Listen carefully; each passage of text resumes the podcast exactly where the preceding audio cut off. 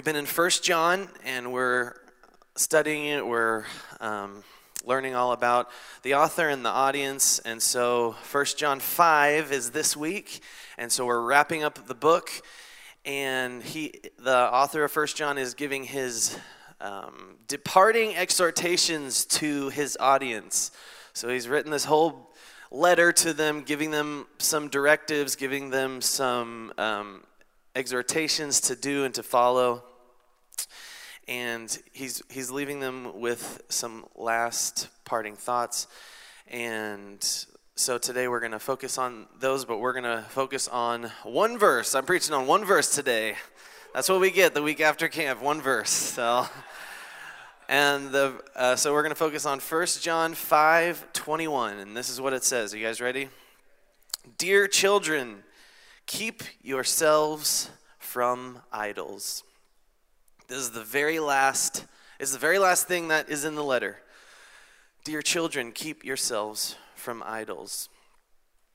Um, this is the very last thing that the author wants to leave us with, and so he's instructing them to keep away from idols. And an idol is any object, person, or imagination that we form that fuels a false form of worship within us.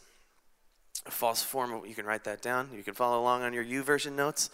Um, and, and so it's, it's a false form of worship. The, f- the first commandment, anybody know what it is? Yes. Or you shall have no other gods before me. No other gods before me, right? And then the second one is don't make images, don't worship idols, right?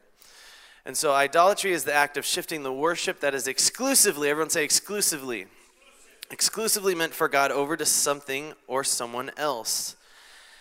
And let make no mistake, the human creature is a worshiping creature. The human creature is a worshiping creature. We are wired for worship, Pastor Ross says. We are wired for worship. Um, St. St. Augustine says, We are all designed with a God shaped hole in our hearts. And so there is a longing, there is a, the world is broken, there is a worship that we are all wired to do. And, and sin happens when we take things of the world, when we take um, something that is not God and we put it in the place where God should be. It's just how we're wired, it's just how you were designed. We are all kind of wired this way to medicate, to um, we know that the world is broken, and so we want to do something to fix it. Um, on Father's Day, how many of you dads just like to fix things? and we just want to we want to fix things, and so we're all designed to worship, and we use different stuff to do that to, to satisfy. Everyone say satisfy. I heard a pastor this week say today uh, that today we live in an idol factory. We live in an idol factory in our culture. Everywhere you look, there are things to try to compete for your worship. Uh, we live in a world of busyness, instant gratification. The idea Pastor Brent talked about a couple weeks ago your happiness is the highest ideal to us today. Do what makes you happy, right? Pastor Brent said, That's terrible advice. That's terrible life advice. People say, I just want to be happy. I just want to be happy. And so, in fact, instant gratification is the norm in the world today. People are lovers of pleasure and they want it now. How many of you know, remember Veruca Salt? The original one. I don't know when it was made. That was before that was before my time. I want it now. One scripture that I think defines the climate of our spiritual culture in America is Philippians 3 17 through 19, and I love it in the message version. Let's read it together. There are many out there taking other paths, choosing other goals, and trying to get you to go along with them. I've warned you of them many times. Sadly, I'm having to do it again. All they want is easy street. They hate Christ's cross, but easy street is a dead end street. Those who live there make their bellies their gods. Belches are their praise. Gross. All they can think of is their appetites. I just think that really encapsulates the American culture today, right? Our our bellies are our gods, our stomachs are our gods. Our hun- yes, it's it's very good. Yes. Our desires. And so I think if we had an idolatry problem in, in this room and in our culture, I think it would be our stomachs, it would be our desires. Um, in our lives, hunger or desire will lead us to do all sorts of stuff. Your hunger or your desire will lead you to do all sorts of stuff. At camp, we, um, so this is kind of, I, I shared this message at camp, and um, I had I had a couple students come up to compete for some always delicious Chick Fil A.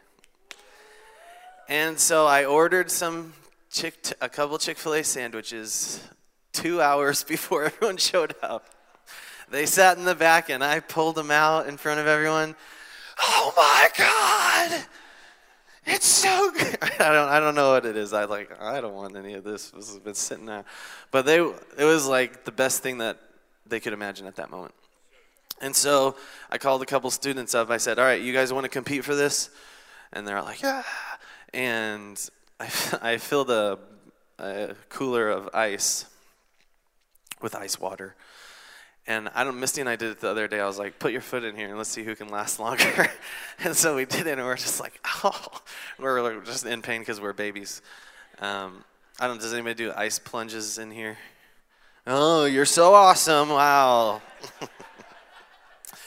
and um, it was hurting, so I made them stand in there, and they were just like, everyone was cheering for him, but they were in serious pain until one of them gave up and got out. Right.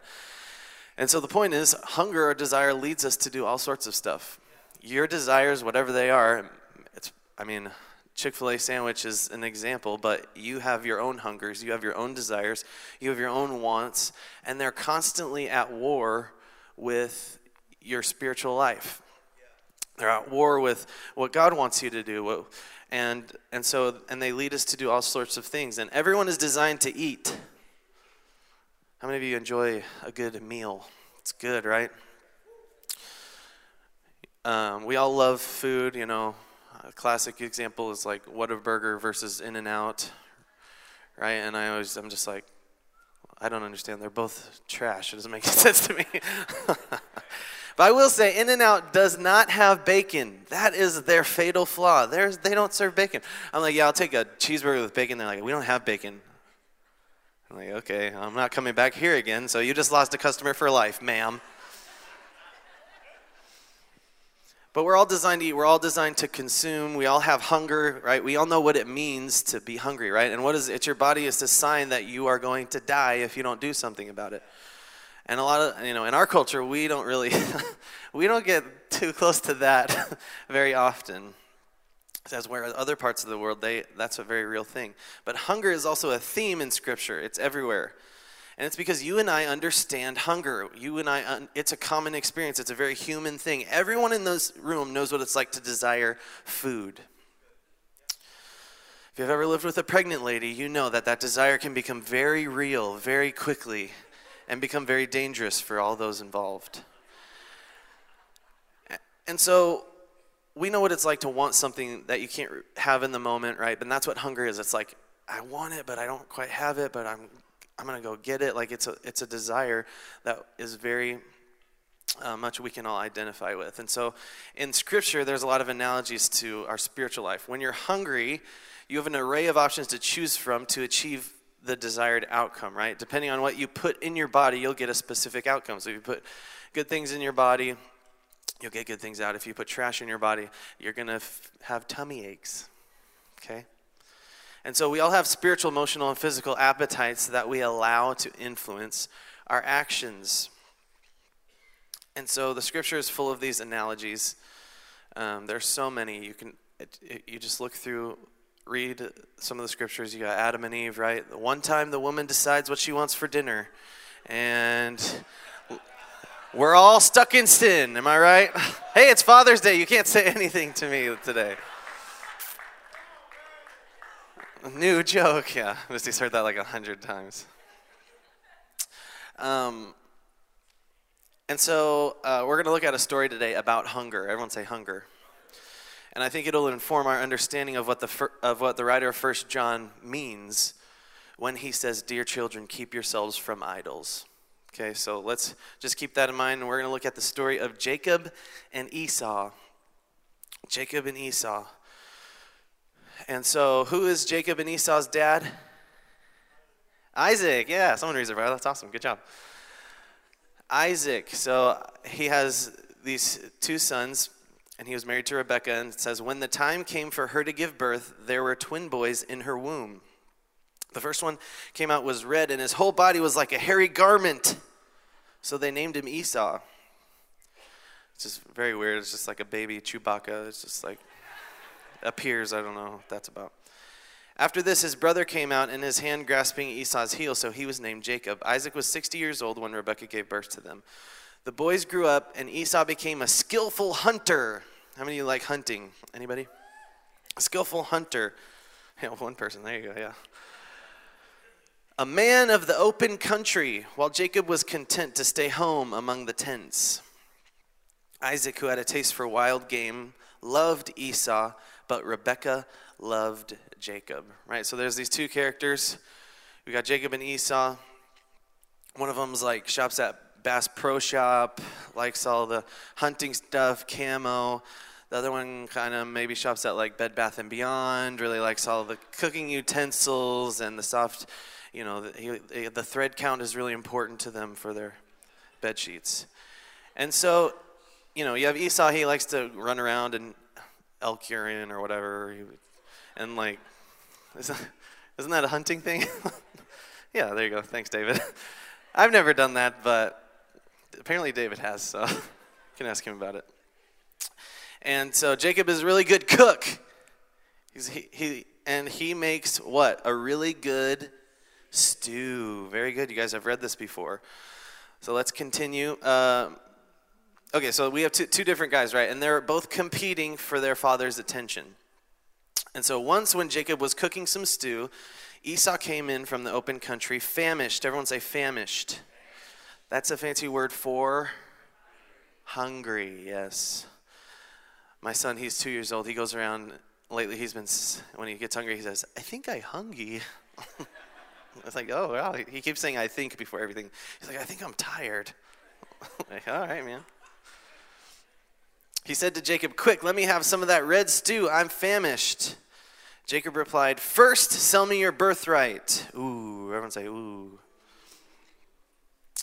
So um, Esau was out hunting, doing his thing. He comes in, he's super hungry, and Jacob is making some stew, and he says, Sell me your birthright. So you can picture this scene, whatever, you can put whatever food you want. I'm not a big stew guy. I like, like, I don't know. If you've ever had Leland make some really good bread. So here's a shout out to Leland's new bread company. You can order some some good bread. Leland goes to our young adults group on Monday, Monday nights, but um, that's why I picture like some nice whatever food whatever food makes you the happiest. Just go ahead, use your imagination, put whatever food, and the smell is just wafting out of the tent and it looks like a cartoon. The, the smell just picks you up and floats you into the tent, right? And, and so, and he's so hungry. He's, he's out there, he's being a man, killing stuff, running around, building things. And he comes back and he says, Give me some stew. And what does Jacob say? Okay, sell me your birthright. And so, that birthright, we don't really you read it, and maybe some of us in here don't really understand. But if you were the firstborn, you got birthrights. How many firstborns we got? Yeah, firstborns, right? Uh, here are some things that a birthright includes for the firstborn. Number one is a double portion of the inheritance. Um, it caused the firstborn to be seen in the will as though they were two people. Yeah, what happened to those days? Am I right? I'm the firstborn, so uh, number two, they get a leadership role. The firstborn became the chief executive officer of the family business. Okay? So they, um, in the event of a disagreement in how things should be run or done, they get the deciding vote. Okay? And his brothers and sisters had to defer to him. And the third thing they get, last and most significantly, they get a spiritual blessing. he acted as the priest of the home. And so in Abraham's family, this is pretty important. That's a pretty big blessing, right? Abraham gets promised that he's going to have so many descendants, his family's going to be so powerful, and all this. He, he keeps getting blessed, and, and it just keeps trickling down the family line. And so, this is a really important spiritual blessing that he gets. And so, Jacob's cooking some stew, and he sees Esau super hungry, and Jacob says, Well, sell me your birthright. Right? Sell me your birthright. Um, so uh, let's continue reading. Verse 32 Look, I am about to die, Esau said. What good is a birthright to me? But Jacob said, Swear to me first. So he swore an oath to him, selling his birthright to Jacob. Then Jacob gave Esau some bread and some lentil stew. He ate and drank, and then got up and left. So Esau despised his birthright. And this is kind of what I want to talk about today. 1 John 5 says, Dear children, keep yourselves from idols. And the truth is, you and I are a lot like Esau. We're out there living our life, doing our best, working hard, and the enemy is kind of like Jacob. The enemy is making a big pot of stew for you. Just like the one that Jacob had for Esau. And it's a recipe that is cooking up death, the death of God's highest plans for you. And I think too often we trade our momentary desires for God's best plan for me and for you. Uh, Hebrews 12, 14 through 17 in the message says this Watch out for the Esau syndrome, trading away God's lifelong gift in order to satisfy a short term appetite. You will know how Esau later regretted that impulsive act and wanted God's blessing, but then it was too late. Tears or no tears. Did Esau get a good trade? No, it was a terrible trade. He traded his inheritance, all of the money, all the spiritual blessing, all of God's highest plan for him. He traded it for what? A bowl of soup that would satisfy his hunger in the moment. And the thing is, was Esau really going to die? No right? was he really going to die? No, he was confused with his desires in that instant, and his desires led him to make a terrible decision. And so the here's the point. The enemy always wants you to trade the ultimate for the instant. The enemy always wants you to trade God's ultimate plan for your instant right now desires. And the crazy thing is, we live in a culture that encourages this. We live in a culture that says, yeah, sleep with who you want, it's okay. You can have anything you want to, whenever you want to satisfy any desire that you have, right? Fast food, so good, but it provides a synthetic, processed meal that satisfies your hunger, but is not good for you, right? Social media is simulated relationship. It's simulated relationship that does not fill you with the thing that real community can do for you. That's why it's important to go to a groove. That's why you can't just listen to podcasts and be like, "Yeah, me and Jesus, we're good, man." you, you gotta you gotta have real relationship, right? Pornography is simulated sex that provides the chemical release of sex without the beauty and the connection that strengthens a marriage, right? It's like we're, we live in a culture where our stomach is our God's. And we're living to satisfy the momentary aches in our bellies, and we're trading it for, um, we're trading that for God's, we're trading God's greatest for that. And Satan knows what you desperately need to understand. This is from Levi Lusko's book. Desires can keep you from your destiny. The calling God has on your life can be silenced by the desire to feel good in the moment. Um, let's read this verse again Philippians 3 18 through 19. Many live as em- enemies of the cross of Christ. Their destiny is destruction, their God is their stomach, and their glory is their sh- shame. Their mind, everyone say, their mind is set on earthly things. You may, we may not be out in the field dancing around a big statue chanting in the middle of the night, right? But we you and I know that there are things in our life that have taken the place of where God should be. And our worship and our screen time and all of these things are representation of where our worship is because we were wired for worship. You and I are worshiping creatures. That is what humans do.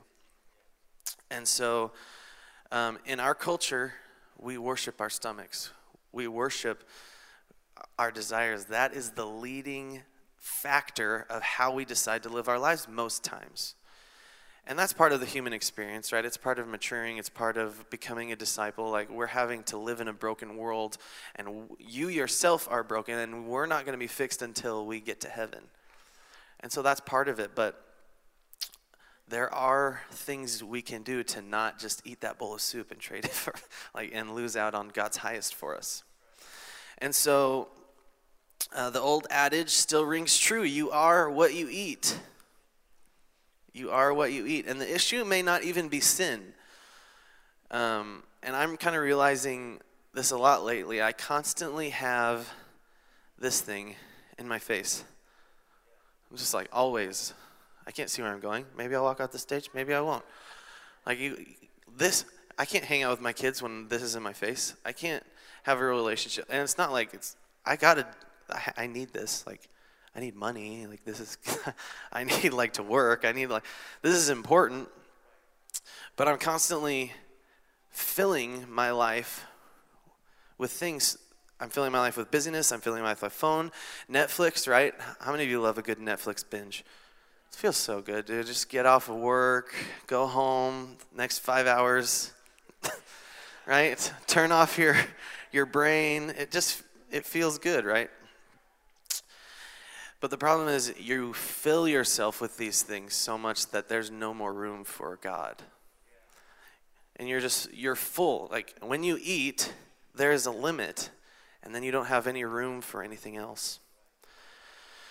And so you're getting your fill on all, and they might not even be bad. It might be your business. You're like, oh, I gotta do this for my family. I gotta do this, this, and this, and this, and this. Uh, Pastor Ross likes to say, uh, order determines capacity right? You got to prioritize the important things so that you can fit the right stuff where it's supposed to be. And so, because of this, you're, man, I just really need to relax. I need to watch a good Netflix show just so I can get my mind right for the next day. So, you don't go to a group, you don't read the scripture, you don't do these things, you don't attend church faithfully.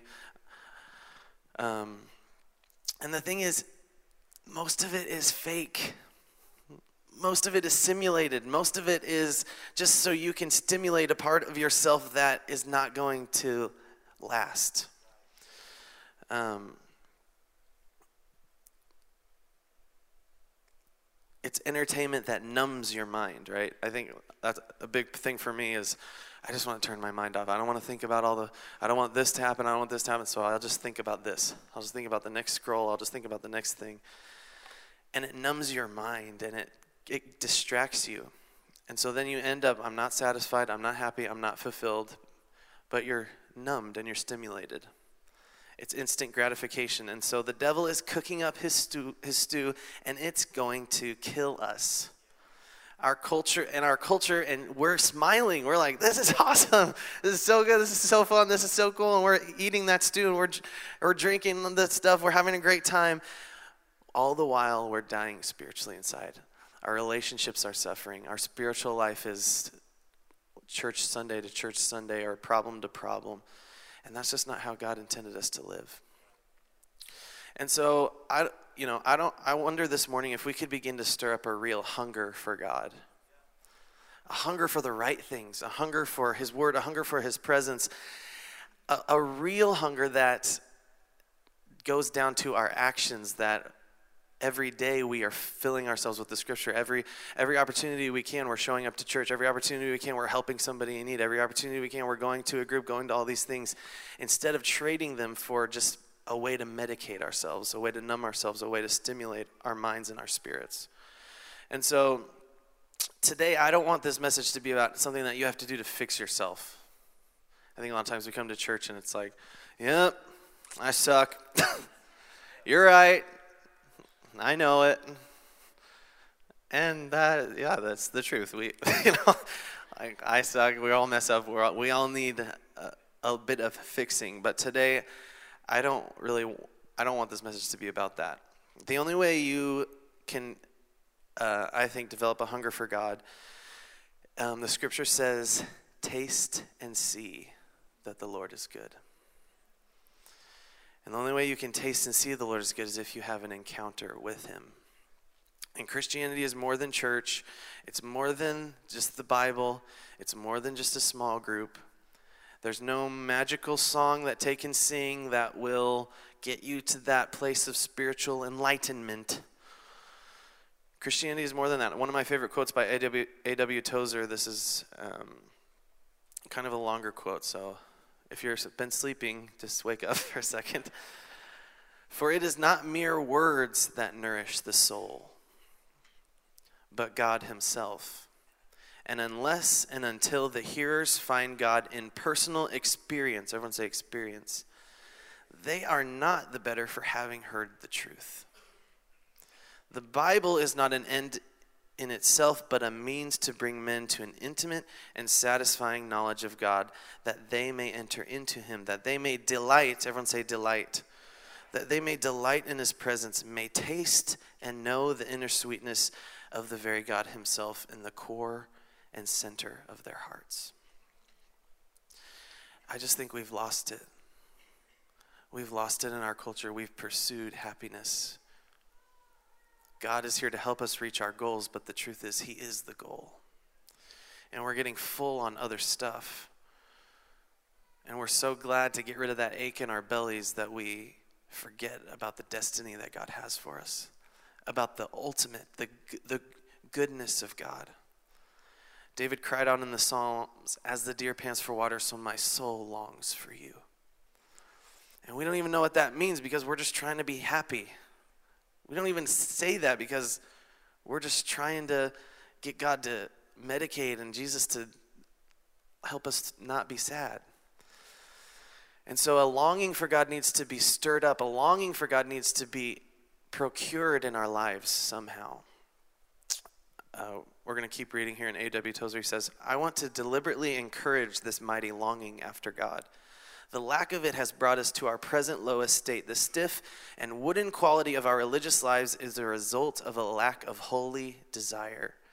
Complacency is a deadly foe to all spiritual growth. Acute desire must be present, or there will be no manifestation of Christ to his people. He waits to be wanted. Too bad that with many of us, he waits so long, so very long in vain. And so this morning, I want to invite you. We're going to stir up a hunger for God, if you will allow it. Um, I think we're kind of addicted to control in our lives, and so it's totally possible that you come in here on a Sunday morning and you come in in control and then you leave in control.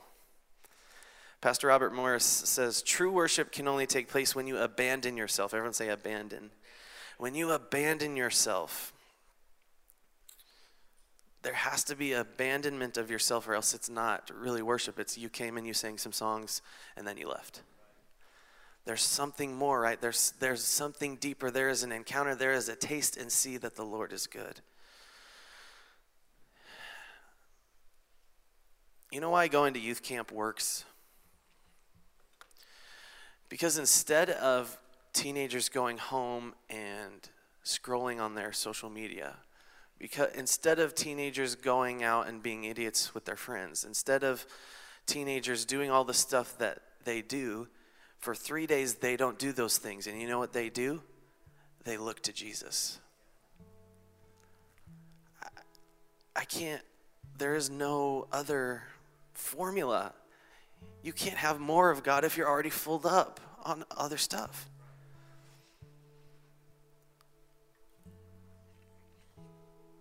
So, all of these students, all of your families took out time, energy, finances, and you know what happens when we do that?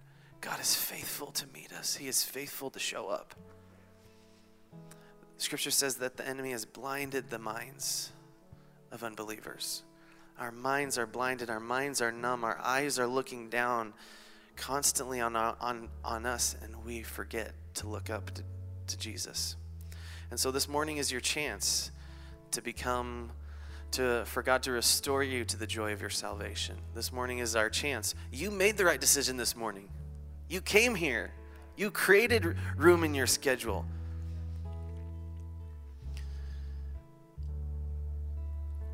Um, Psalm 23 says, um, You prepare a table for me in the presence of my enemies.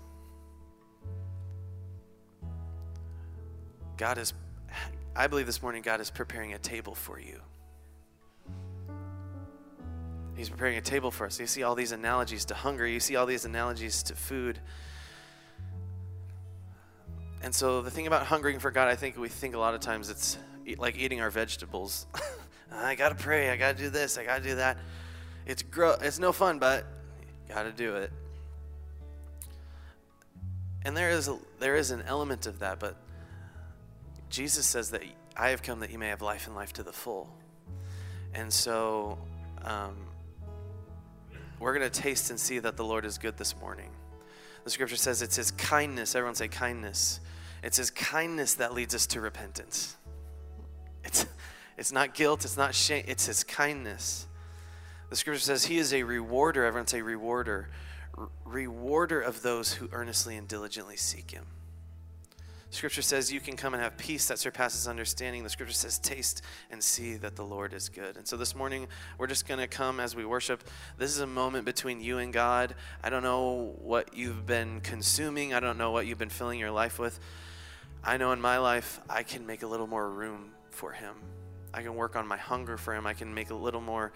Um, effort for him to show up in my life. And so we're going to come and we're going to come to the table and we're going to take communion together as you think about hungering, as you think about filling your life, Jesus has the ultimate table set for you. Scripture says he is the bread of life. The scripture says that that man cannot live on bread alone, but on every word that comes from the mouth of God. It's like well, we have to. There is a hunger that we can satisfy with the Lord. And so let's read this together. This is um, Jesus, he's talking about his flesh and his blood, John 6, 53 through 56. Very truly I tell you, unless you eat the flesh of the Son of Man and drink his blood, you have no life in you. Whoever eats my flesh and drinks my blood has eternal life, and I will raise them up at the last day. For my flesh is real food, and my blood is real drink. Whoever eats my flesh and drinks my blood remains in me, and I in them. Remain in me, and I in them. Let's if you go to 1 John 5, which is what we're studying, uh, the last verses 20 and 21, it says, And we are in him, everyone say, in him, who is true by being in his Son, Jesus Christ. He is the true God and eternal life. G- dear children, keep yourselves from idols. And so at the Last Supper, Jesus broke the bread and he said, When you do this, remember me. When you do this, let your mind be fixated on what I have done, on who I am. Remember me. And I think too often we forget. Too often we're full of other stuff and we don't remember. We forget who He is and what He does and what He has to offer. And so when we fill ourselves up on the right things, we fill ourselves up with Jesus, your life will begin to change. Your priorities will begin to change. Your desires will begin to change you won't need to medicate with using this other stuff because you have Jesus. And so that's what we're going to do this morning. These next few moments are for you and God. And uh, we're going to take time to practice. Everyone say practice. We're going to take time to practice longing after God, hungering after Him. And this is, I, I can't do this for you. You have to do it yourself. And so let's just, if you would just take that communion cup and I want you to look at it. I want you to think about all the things in your life that you used to fill. I want you to I want you to really have a moment between you and the Lord this morning. And then I'm just going to pray and you can take that as you feel led between you and God. But Lord, we come to you today and we repent of filling our lives and not leaving any room left for you.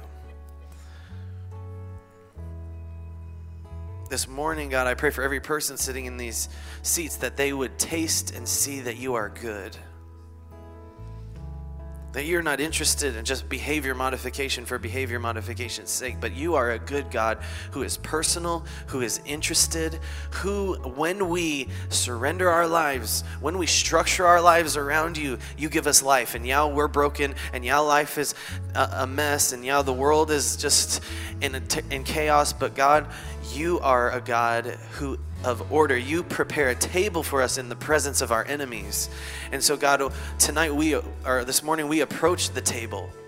We approach the table we, that you've set before us, God. We, we believe, I believe that you set this table long ago. Maybe for this morning, there's someone in this room and you and they have felt far away from you, God. I just ask that you would remind them that you are setting the table for us. You're getting all the placemats out. You're getting all the food ready. You're you're you're preparing it just for us to come, not to worship, not to apologize, but God to have a meal with you to, to feast, to hunger, to, to be filled and satisfied. And so, God, we ask that you would be with us here in worship.